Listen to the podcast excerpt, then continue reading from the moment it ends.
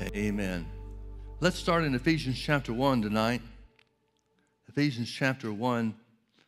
Paul gives us an account of a prayer that he's impressed or inspired by the Holy Ghost to pray, and the fact that the Holy Ghost saved us a, a record of it makes this a, a, a doubly important or doubly uh, critical prayer in my uh, estimation. Let's start in Ephesians chapter 1, verse 15. Paul, writing by the Holy Ghost, said, Wherefore I also, after I heard of your faith in the Lord Jesus and love unto all the saints, cease not to give thanks for you, making mention of you in my prayers. Now, when he said he ceased not to give thanks for them uh, and making mention of them in his prayers, that's an indication to us that he prayed this over and over and over again. So that must be okay for us to pray it over and over and over again. Here's his prayer. Verse 17 that the God of our Lord Jesus Christ, the Father of glory, may give unto you the spirit of wisdom and revelation in the knowledge of him. The eyes of your understanding, some translations say the eyes of your spirit, being enlightened, that you may know what is the hope of his calling. Three things he, he prays for and asks God for on behalf of the Ephesians. That they would know what is the hope of his calling, in other words, God's individual plan for their lives, and what are the riches of the glory of his inheritance in the saints. Here's the second thing he's praying that we would know who we are in Christ and what belongs to us. Verse 19, and what is the exceeding greatness of his power to usward who believe, according to the working of his mighty power. The third thing he prays is that we would know what is the power that dwells in us as believers. Now, notice he's not praying that God would give us extra power.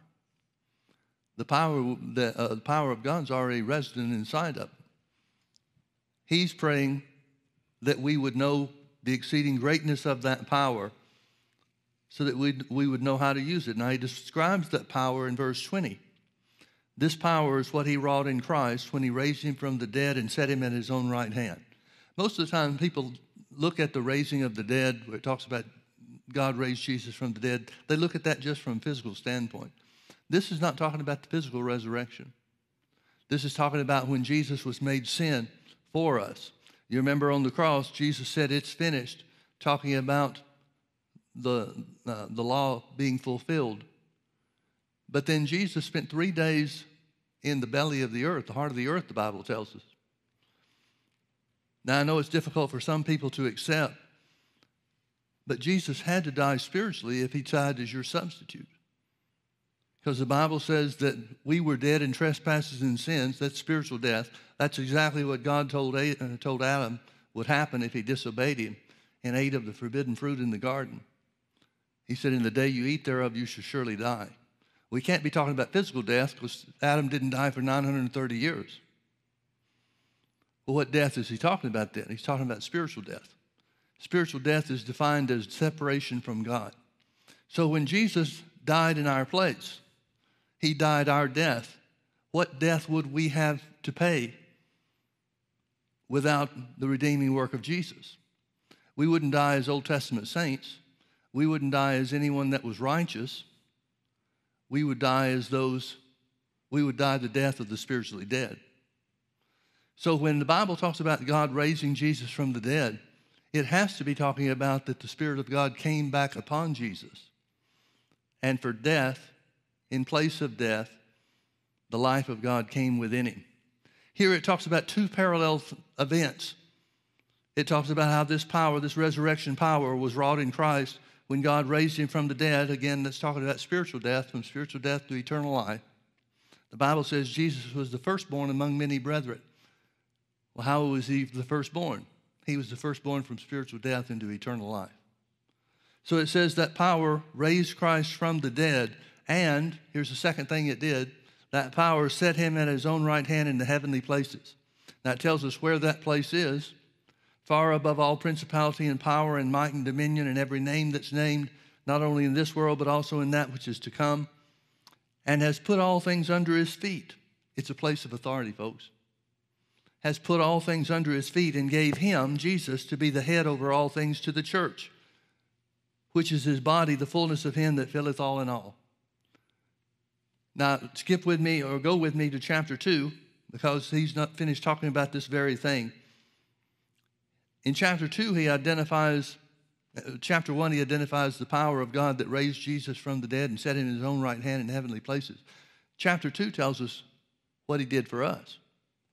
Notice in verse 1 And you hath he quickened, which were dead in trespasses and sins. In other words, it's saying when Jesus was born again, so were we. Now, that wasn't, certainly wasn't the time that we received it because we hadn't been born yet, born physically into the earth yet.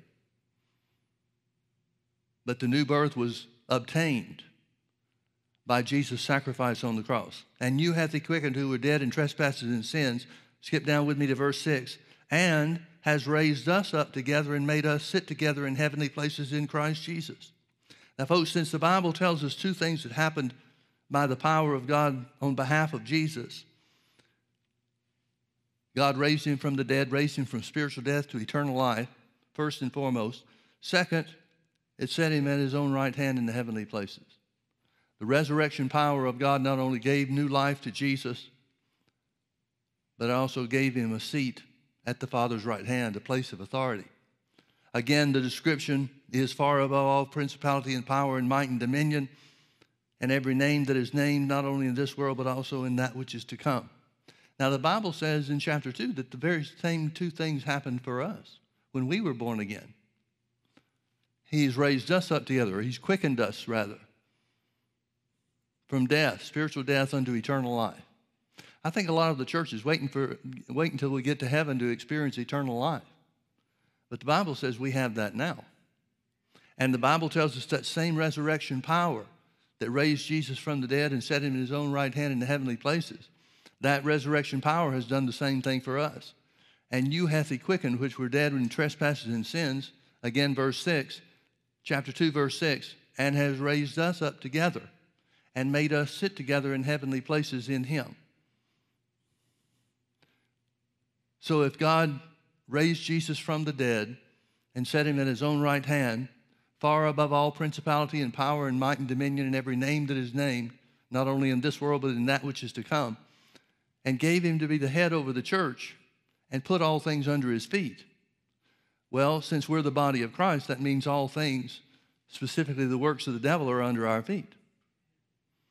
They're not just under Jesus' feet, the feet are in the body, not in the head. They're under our feet. Now, folks, if there's one thing that we can identify about this prayer, again that was given by the Holy Ghost for Paul to pray, and then, and then a record was saved so we would know about it. That makes this prayer pretty important in my eyes. I don't know about you. But this is one of the most important prayers that we could ever pray because it brings us revelation about who we are and where we are with God. He's raised us up together just like He raised Jesus up together. He's brought us eternal life or quickened us, made us alive from spiritual death, and then set us in that place of authority. Now, if you'll recall over in Genesis chapter 1, verse 26, the Bible tells us that after God created the earth and everything that was in the earth, now it's on day six and he's uh, just about to create man, the purpose for the earth that he had already created. Genesis 1:26 says, "And God said, Let us make man in our own image and after our own likeness." An exact duplicate in kind, in other words. God made us just like himself. Now I know there's a lot of things that we'll never understand about that. But the Bible says that we have been made in the image and likeness of God. He didn't create anything else to be in his image or his class of being but he made us an exact duplicate in kind. And before Adam fell in the Garden of Eden, man was exactly like God. He didn't have God's omnipotence, of course. He didn't have some of the, the miraculous characteristics of God, but nevertheless, he was, he was made in God's image. He was an exact duplicate, duplicate in kind. Just as much as God was a spirit being, is a spirit being, man was created a spirit being. Man's the only thing that God created that can fellowship with him as an equal.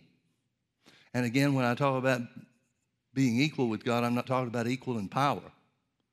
I mean equal in the manner in which we were created. So he said, it says, let, uh, it, God said, let us make man in our own image, after our own likeness, and let them have authority over all the work of our hands. The only identified reason, the only, and there may be other things as well, but the only thing that's specifically identified as why God made man was to give him authority in the earth.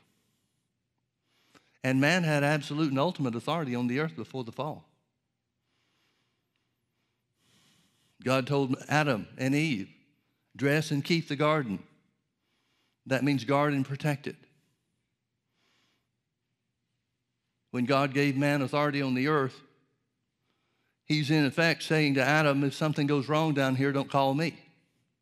You take care of it.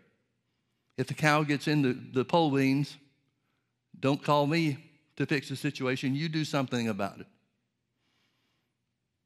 And that is the one specific reason that the Bible identifies that God made man. Now, I know that a lot of times people will kind of romanticize certain things or imagine certain things, and it makes a good story many times.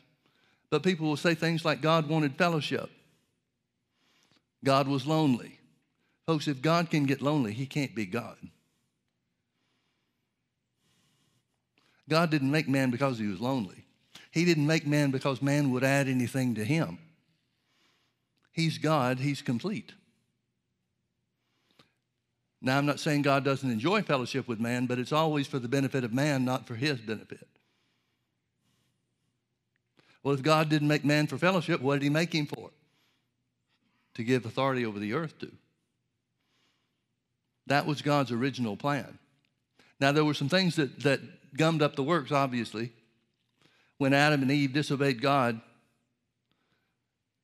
they didn't lose their standing, they didn't lose the authority that God had given them on the earth. But they lost a place of fellowship with Him, they lost a place of right standing with Him.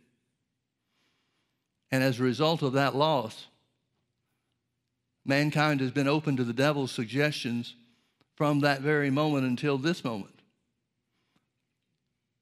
suggestions of unworthiness, of incompleteness, suggestions of lack of power. All of these things are things the devil will try to tell us when he knows full well God gave man authority and God doesn't change his mind. I, for one, just don't believe the devil is strong enough to have taken away everything God gave man. Now, I know the Bible talks about Satan is the God of this world. And I remember when Jesus was tempted of the devil in those, after those 40 days in the wilderness, the devil showed him all the kingdoms of the world in a moment of time and said, All these things are, have been delivered unto me, and I'll give them to you if you'll bow down and worship me. So the devil certainly does have authority over governments.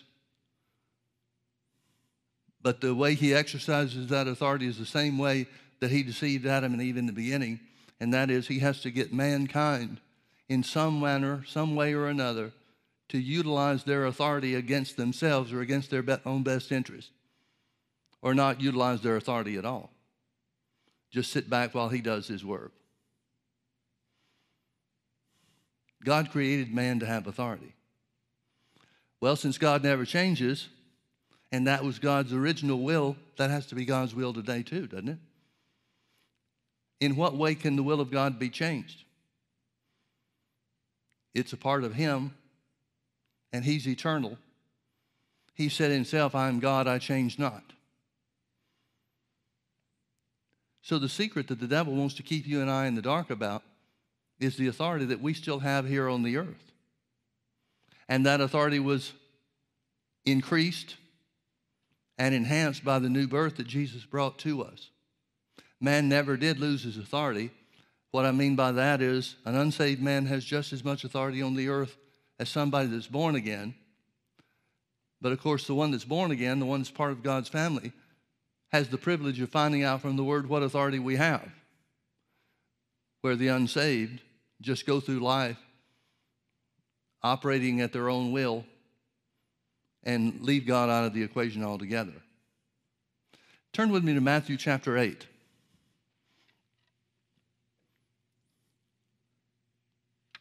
Matthew chapter 8, beginning in verse 5 And when Jesus was entered into Capernaum, there came unto him a centurion beseeching him, and saying, Lord, my servant lies at home sick of the palsy, grievously tormented. And Jesus said unto him, I will come and heal him.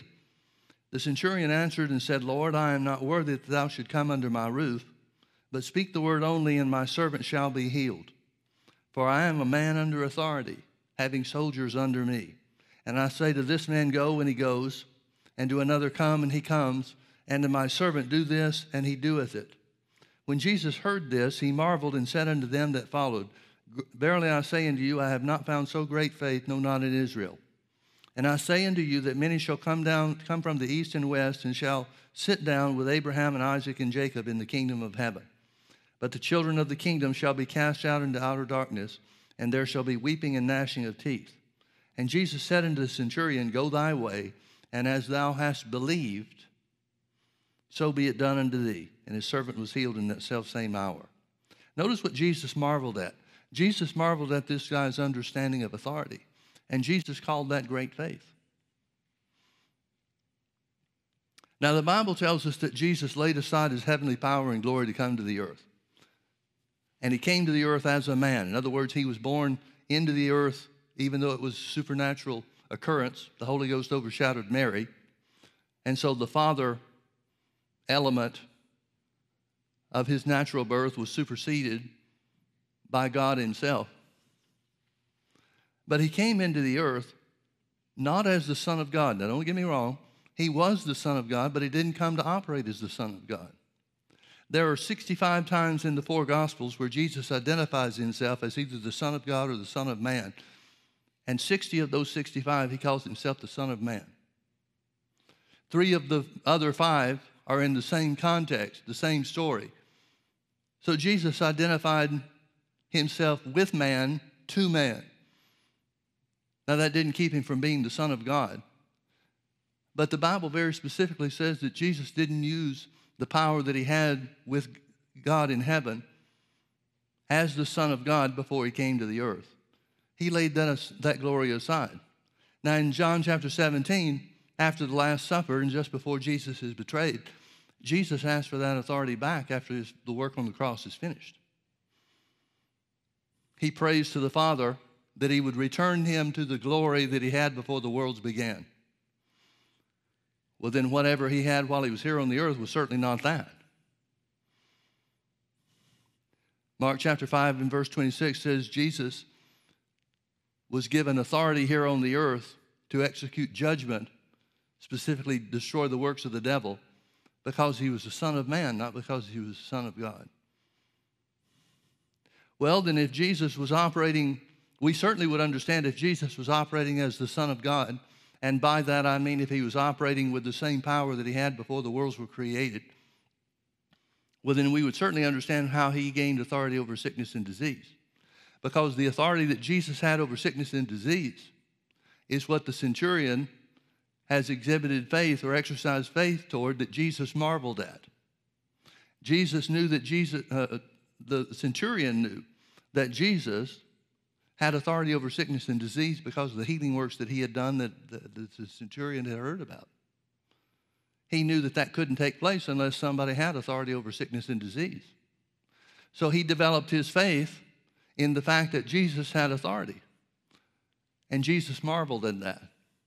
He calls that an expression of great faith, more so than anything he'd ever found among the Jews.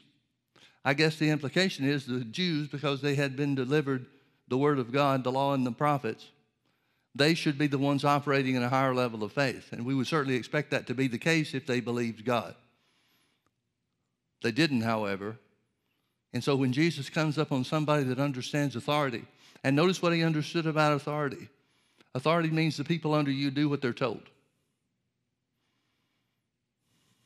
Authority means, in this situation, that when Jesus speaks the word of healing, Sickness has to flee, sickness has to obey. And Jesus marvels at that and says, I haven't found such great faith, no, not in Israel. Now turn with me also to Luke chapter 10. Luke chapter 10. I'll skip around some verses in this chapter for the sake of time. Notice in verse 1 after these things, the Lord appointed other 70 also, and sent them two and two before his face into every city and place whither he himself would come. These 70 are going out in pairs as his advance men. Therefore said he unto them, The harvest truly is great, but the laborers are few. Pray ye the Lord of the harvest that he would send forth laborers into his harvest. Go your ways, behold, I send you forth as lambs among wolves. Carry neither purse nor scrip nor shoes, and salute no man by the way. And what, into whatsoever house you enter, first say, Peace be to this house. And if the Son of Peace be there, your peace shall rest upon it. If not, it shall turn to you again. And in the same house remain, eating and drinking such things as they give you or give, give to you. For the laborer is worthy of his hire. Go not from house to house. Now, notice verse 8 and into whatsoever city you enter, and they receive you. Notice the qualification they have to receive them. Into whatsoever city you enter, and they receive you, eat such things that are set before you, and heal the sick that are therein, and say unto them, The kingdom of God is come nigh unto you. Now he goes on to say, if the, if the city doesn't receive them, then shake the dust of your shoes off against them. In other words, you're not going to be able to do any mighty work. You're not going to be able to heal the sick. We see that in Jesus' experience in Mark chapter 6, where he goes to his hometown of Nazareth, preaches to them that he's anointed of God to heal the sick and to do other miracle works that they have heard that he had already performed in Capernaum. But it said the people refused to accept him. And he could there, Mark 6 5, and he could there do no mighty work. Doesn't say that he wouldn't, it says that he couldn't. So the unbelief of the city limited Jesus from operating in the power of God for their benefit. And he could there do no mighty work, save or except that he laid his hands upon a few sick folks. Vine's uh, expository dictionary, dictionary of New Testament words says of that word that they were sickly. In other words, people that didn't have too much wrong with them. He was unable, he could there do no mighty work, save that he laid his hands on a few folks with minor ailments and healed them. And he marveled because of their unbelief. Here, he's showing that the disciples, the 70, are limited by the same things that he was limited by himself. Well, that would make sense if he delegated authority over sickness and disease to them. What he delegated to them wouldn't be greater than what he had himself. So he tells them, and notice the connection between the kingdom of God and healing the sick. Now, do you remember when Jesus was asked of his disciples to teach them to pray? And he gave what we know of as the Lord's Prayer. It was really the disciples' prayer, but nevertheless, Our Father which art in heaven, hallowed be thy name. Notice the next thing Jesus says in that prayer Thy kingdom come, thy will be done on earth as it is in heaven. Jesus defines what the kingdom of God or the kingdom of heaven are, where the will of God is done in the earth just like it is in heaven. Well, is there any sickness or disease in heaven? There's not a lot that we know or understand about heaven. We're not given a lot of information. But the information we are given shows us that there's not anything in heaven that could hurt or harm mankind. No such thing as sickness in heaven. And that's the reason why God made the earth without sickness and disease here. How would God create sickness or disease when He's the antithesis of sickness itself? Sickness cannot stand in the presence of God because of God's perfection. So there's nothing that can hurt or harm mankind in heaven. And Jesus is telling these 70 to declare that the healing power of God is part of the kingdom of God. Folks, the good news of the gospel of the kingdom is that God wants the same thing for you here and now on the earth that He wants for you in heaven. And that's why Jesus came to destroy the works of the devil, to restore man to a place of rightness. Righteousness literally means rightness. Things were right before Adam fell in the Garden of Eden, before Adam and Eve disobeyed God. Things were right. He had right standing with God. There was never a sense or a hint of guilt or unworthiness where Adam and Eve were concerned. And that's the way God wants it to be. And that's exactly what Jesus came to pay the price for.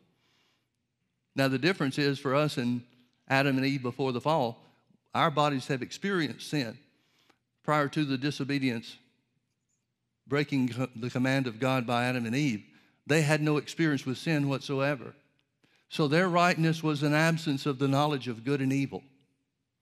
Our rightness, that which has been restored to us by the healing work of Jesus, the shedding of his blood, that which belongs to us is the understanding or the knowledge that through his blood we've been restored to a place of rightness no matter what experience our body is involved with or has experienced, no matter the feelings or the sense of unworthiness or any other thing that might be attached to that, irrespective of those physical ailments, irrespective of those physical circumstances, we're given information that we have right standing with God, just like Adam and Eve did in the beginning before they fell.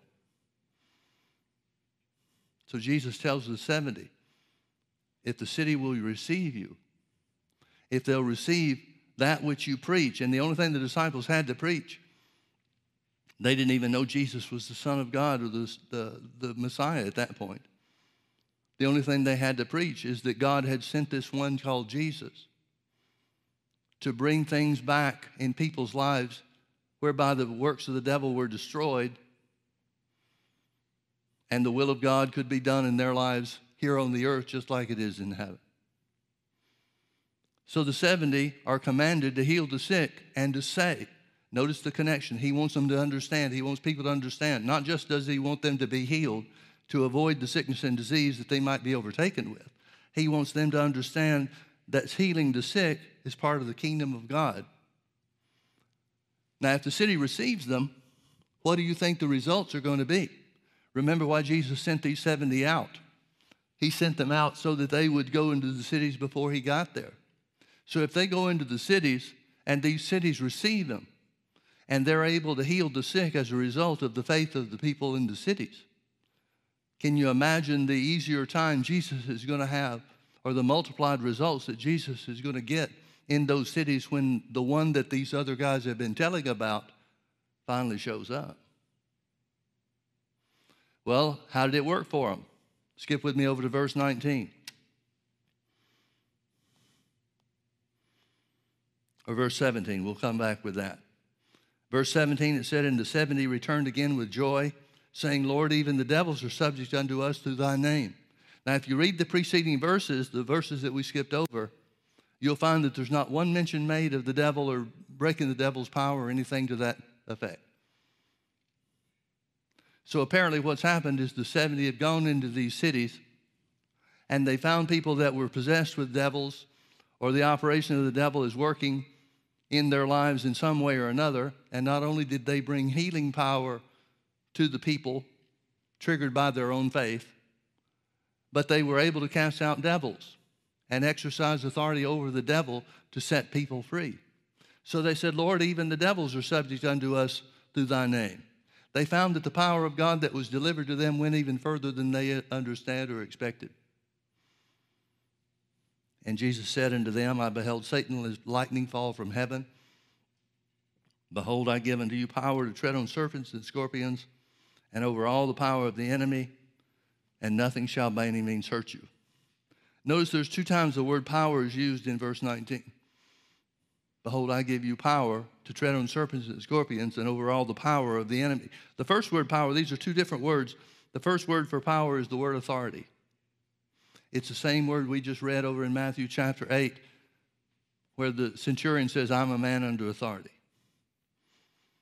Here, Jesus said, Behold, I give unto you authority to tread on serpents and scorpions and over all the power. This word power literally means ability. It's the word we would expect to use when we're talking about the power or the force of God. So he says, I give you authority to tread on serpents and scorpions. Here's an illustration of the devil and his works. And over all the power, the ability of the enemy, and nothing shall by any means or in any way hurt you. In other words, he's saying the authority that I deliver to you, he's not giving them more authority. He's just describing more fully the authority that's already been given. And he says that authority that has been delivered unto them, which again is managed or limited by the faith of the cities, he says that authority will take care of any of the works of the devil, certainly healing works. He identified the healing work of God that was available to them, but he tells them it goes even further. So again, we see God performing that which Genesis 1:26 says was his initial and, and singular purpose for creating man and putting him here on the earth, that he might have authority over the works of his hands. Now I want you to turn with me to an Old Testament example. Look with me to 2 Kings chapter 20. 2 Kings chapter 20 tells us the story of Hezekiah. Beginning in verse 1 In those days was Hezekiah sick unto death. And the prophet Isaiah the son of Amos came to him and said unto him, Thus saith the Lord, Set thine house in order, for thou shalt die and not live. Then he turned his face to the wall, talking about Hezekiah. Then Hezekiah turned his face to the wall and prayed unto the Lord, saying, I beseech thee, O Lord, remember now how I have walked before thee in truth and with a perfect heart, and have done that which was good in thy sight. And Hezekiah wept sore. And it came to pass before Isaiah was gone out of the middle court. So this must have happened pretty quickly. He hadn't even left the palace yet.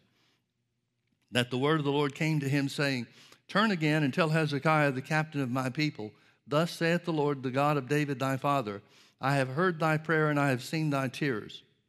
Behold, I will heal thee. On the third day thou shalt go up unto the house of the Lord, and I will add unto thy days fifteen years. And I will deliver thee in this city out of the hand of the king of Assyria, and I will defend this city for mine own sake and for my servant David's sake. Now, some people look at this story and say, well, see, the Bible is full of contradictions.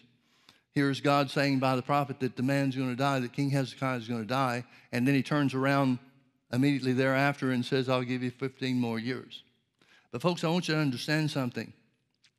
First of all, let me give you a little background on Hezekiah. The Bible says Hezekiah, I believe it was 25 years old when he took over, when his father was killed and he took over as the king of Israel. And there were a lot of things that he did that were pleasing in God's sight.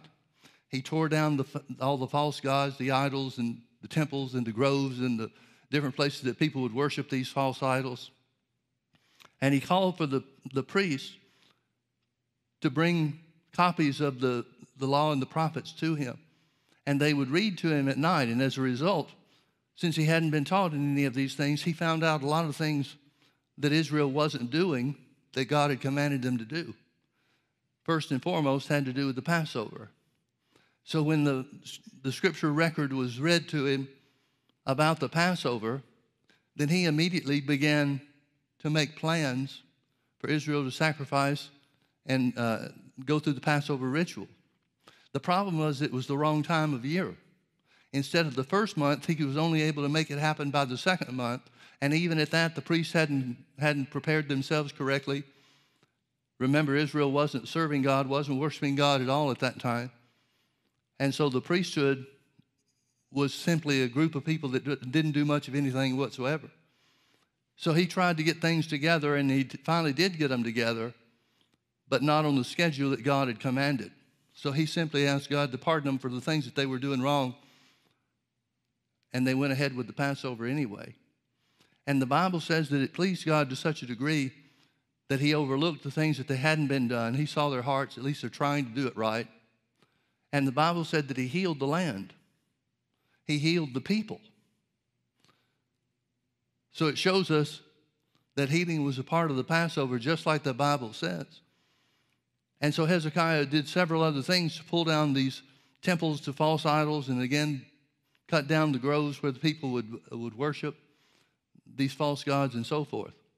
So when this thing takes place in chapter 20, when Hezekiah says, well, let me read it rather than just paraphrase it. Notice again what he said. Hezekiah said, I beseech thee, O O Lord, remember how I have walked before thee in truth and with a perfect heart, and have done that which is good in thy sight. And Hezekiah wept sore. He's reminding God of the things that he's done. that were acts of righteousness. Now, here's the question What was God's will in this situation? See, so many times people look at the things that happen and they attribute it all to God's will. And there are many times where people pray for healing and fail to receive. And so they'll wrongly just say, well, it must not be God's will to heal everybody. Because we all know stories and testimonies where God has healed someone. But God must not want the same thing for everybody. Well, we've got a problem with that on several levels.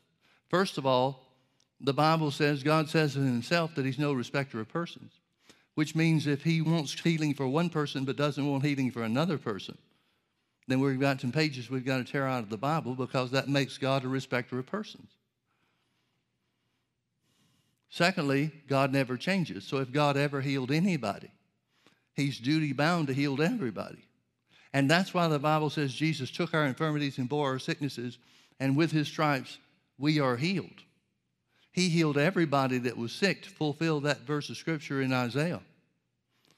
He healed all that were sick that it might be fulfilled, which was spoken by Isaiah the prophet. Himself took our infirmities and bare our sicknesses, and with his stripes we were healed. So again, we're back to the question what was God's will? God's will was for Hezekiah to live out the full length of his days. That's his will for everybody. So why did Isaiah the prophet go and tell him he's going to die? Because based on the current circumstances that Hezekiah was in, if he didn't change course, if he didn't do anything differently than what he was doing already, then Hezekiah was not going to overcome this sickness, but instead he would die. And it seems to be some kind of infectious disease because Isaiah tells him to boil a lump of figs and put them on the, the place on his skin. It doesn't call it leprosy, but it must be some kind of inflammation similar to that. Now, the lump of figs doesn't have healing properties in and of itself. It's more of an act of faith to obey what the prophet told him to do. Well, if it was the will of God for him to live, why didn't God just do something to make that happen? See, folks, the story tells us that something changed. The story tells us that something specifically changed that was necessary for Isaiah, or for Hezekiah rather, to enter into and take advantage of God's perfect will. Well, what changed? God sure didn't change. Isaiah didn't change. Hezekiah was the one that did the changing. So instead of looking at it like God changed his mind, which he never does, look at it this way God sent Isaiah to show the Hezekiah that he was on the wrong track. And that if he continued further along that same line, then he wasn't going to survive this sickness and disease. I see the mercy of God in that, folks. Don't you? Here, God sent the prophet specifically to spur, Isaiah, uh, to spur Hezekiah into taking action. Now, what was the action that he took? He relied on the things that he had obeyed God to do to show that his heart was right before God. He's not saying that he's righteous in and of himself, but he's laying claim to something that only the obedient would have access to. So he reminds God of his obedience. So God adds 15 years to his life. I believe that that's a work of the Holy Ghost that's necessary, just as necessary in our day as it was in his day, to reveal when we're on the wrong track, to reveal to us when we're not receiving of God's best and why. The Holy Ghost will show you what changes to make. He'll show you what adjustments need to be made so that we can walk in God's best. So when Hezekiah changed things from his end, now remember, God gave authority to man here on the earth. So God did not have authority. Please hear me out on this. Listen carefully to the way that I'm saying this. If God gave man authority on the earth in the beginning when he created man, then there's no way for God to take that authority back. He gave the authority to man, man still has the authority. So in Hezekiah's case, if anything's going to change, if anything's going to be different, if he's going to get different results, then the, the physical death that he's on track for, then he's the one that has to make the change. Why is he the one that had to make the change? Because man is the one that has authority.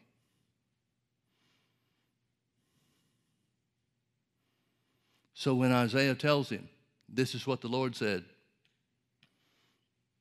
Hezekiah is the only one that can change it. But he did. He changed it.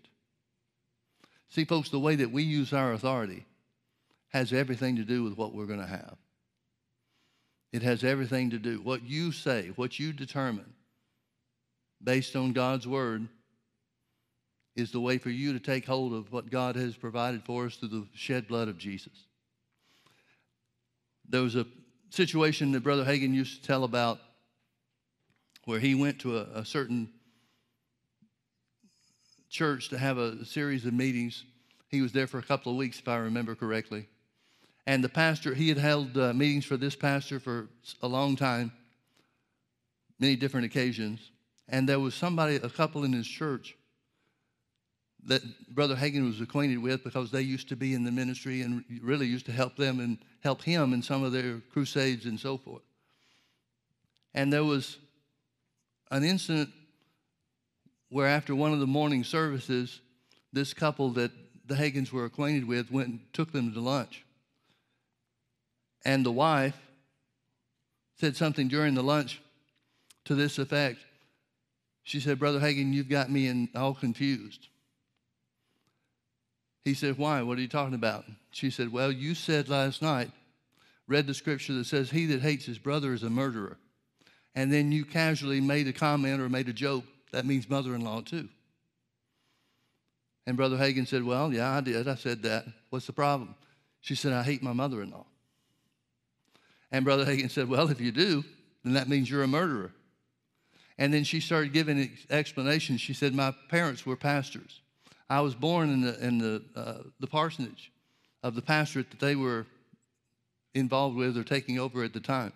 And Brother Hagin said, Well, none of that matters. She gave a couple other reasons. I've been to Bible school, I've been ordained in ministry myself. And Brother Hagin said, None of that changes the word. If you hate your mother in law, you you are a murderer. And so finally, after keeping her on the ropes for a little bit, he said, Here's what I want you to do. He said, I want you to look me right in the eye and I want you to say, I hate my mother in law. And at the time that you say that, look down on the inside of you and tell me what happens. So she looked him in the eye and said, I hate my mother in law. Brother Hagin said, What's going on in your spirit? She said, Something down there is scratching me. And he said, Well, of course, that's the Spirit of God on the inside of you trying to impress upon you to walk in love, which is the commandment of the new covenant, the only commandment of the new covenant. So she said, well, What am I going to do? And Brother Hagin said, Well, the Bible says the love of God is shed abroad in your heart at the new birth. So you don't need love to, you don't need more love for her, for your mother in law. You just need to start acting like you already love her. So he said, Do what you would do if you did love your mother in law because you really do. So some time went on. A couple of days went by they invited Brother Hagin after one of the evening services to their house where they're having a fellowship and so forth. And she comes to Brother Hagin after the service while he's there in her home, and she said, Brother Hagin, thank you so much for getting me on the right track with my mother in law. She said, I don't hate them. They're good people. They've got quirks and idiosyncrasies like everybody else, but my mother in law is a wonderful person. She said, Everything has changed for us. It's like a weight has been lifted. And so Brother Hagin rejoiced with her and was glad to hear it. Well, another couple of days went by, and their daughter, apparently for some time, had been uh, subject to seizures. I would guess that it was something, or the only thing I can imagine is something like an epileptic seizure.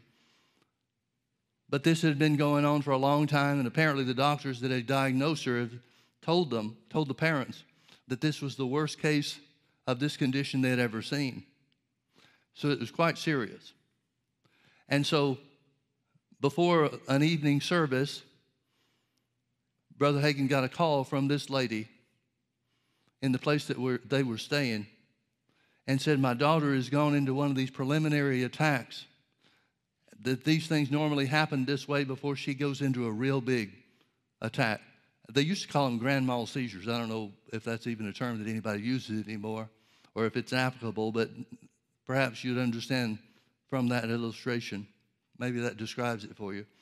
And so Brother Hagin said, Well, all right, we're just getting ready to leave for the service. We'll swing by your house on the way. So she, uh, Brother Hagin and Brother and Sister Hagin got in the car and started driving to the church or driving to their home on the way to the church. And while he was driving in the car, the Lord spoke something. Brother Hagin said he asked if his wife heard it. I think the pastors were with him as well. And everybody said, We didn't hear anything. Well, Brother Hagin heard what the Lord spoke to him about. And here's what the Lord said The Lord said, When you get there, don't pray for the child, don't lay your hands on the child, but say to the mother, Mother, say to Satan, I'm walking in love, take your hands off my child. Well, as I said, Brother Hagin asked, Did anybody hear that? And nobody did. He said it seemed audible to him, but apparently or obviously it wasn't. So when they got there, Brother Hagin just acted out what the Lord said. They went into the room where this daughter was stretched out, having this preliminary attack. And Brother Hagin said, The Lord told me to tell you to say to Satan, Take your hands off my child because I'm walking in love. Well, as soon as those words came out of his mouth, she turned and pointed to her daughter and said, Satan, take your hands off my daughter. I'm walking in love. Instantly, Brother Hagin said, as fast as you could snap your fingers, the seizure stopped and the daughter was fine. And only one time, as a side note, only one time in the next 30 years did that try to come back on her daughter. And the mother did exactly the same thing and got exactly the same results. Now, somebody might say, Yeah, but I'm not walking in love. Well, neither was she until a couple of days before. She didn't have to earn her place, folks. She didn't have to earn her place with God. The blood of Jesus gave her a place. So here was a situation very similar to Hezekiah, where the mother was able to stand in and act on behalf of the child. Something had to change to get different or better results. She's the one that did the changing. Jesus said, Behold, I give unto you authority to tread on serpents and scorpions and over all the power of the enemy, and nothing, no thing shall by any means or in any way hurt you. Folks, when we come to understand the authority that we have and exercise that authority, utilize that authority, we can live days of heaven on the earth right here. Let's pray. Father, we bless your holy name. We thank you for offering your son Jesus for us to redeem us from spiritual death, poverty, and sickness. We thank you, Lord, that we have authority over all the works of the devil. Specifically, we have authority over sickness and disease.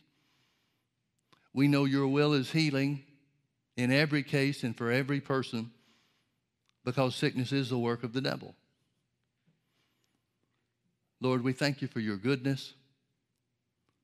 We thank you that we can always count on you. We thank you that when we hold on to the truth of your word, speak your word, and become doers of your word, we thank you, Father, that your word always comes to pass on our behalf. So when we take authority over sickness and disease, no matter what it looks like, no matter how we feel, we thank you, Father, by faith that healing is ours. In Jesus' precious name, amen. Amen. Say this after me Jesus took my infirmities and bore my sickness, and with his stripes I am healed. Amen. God bless you, folks. Thanks for being with us.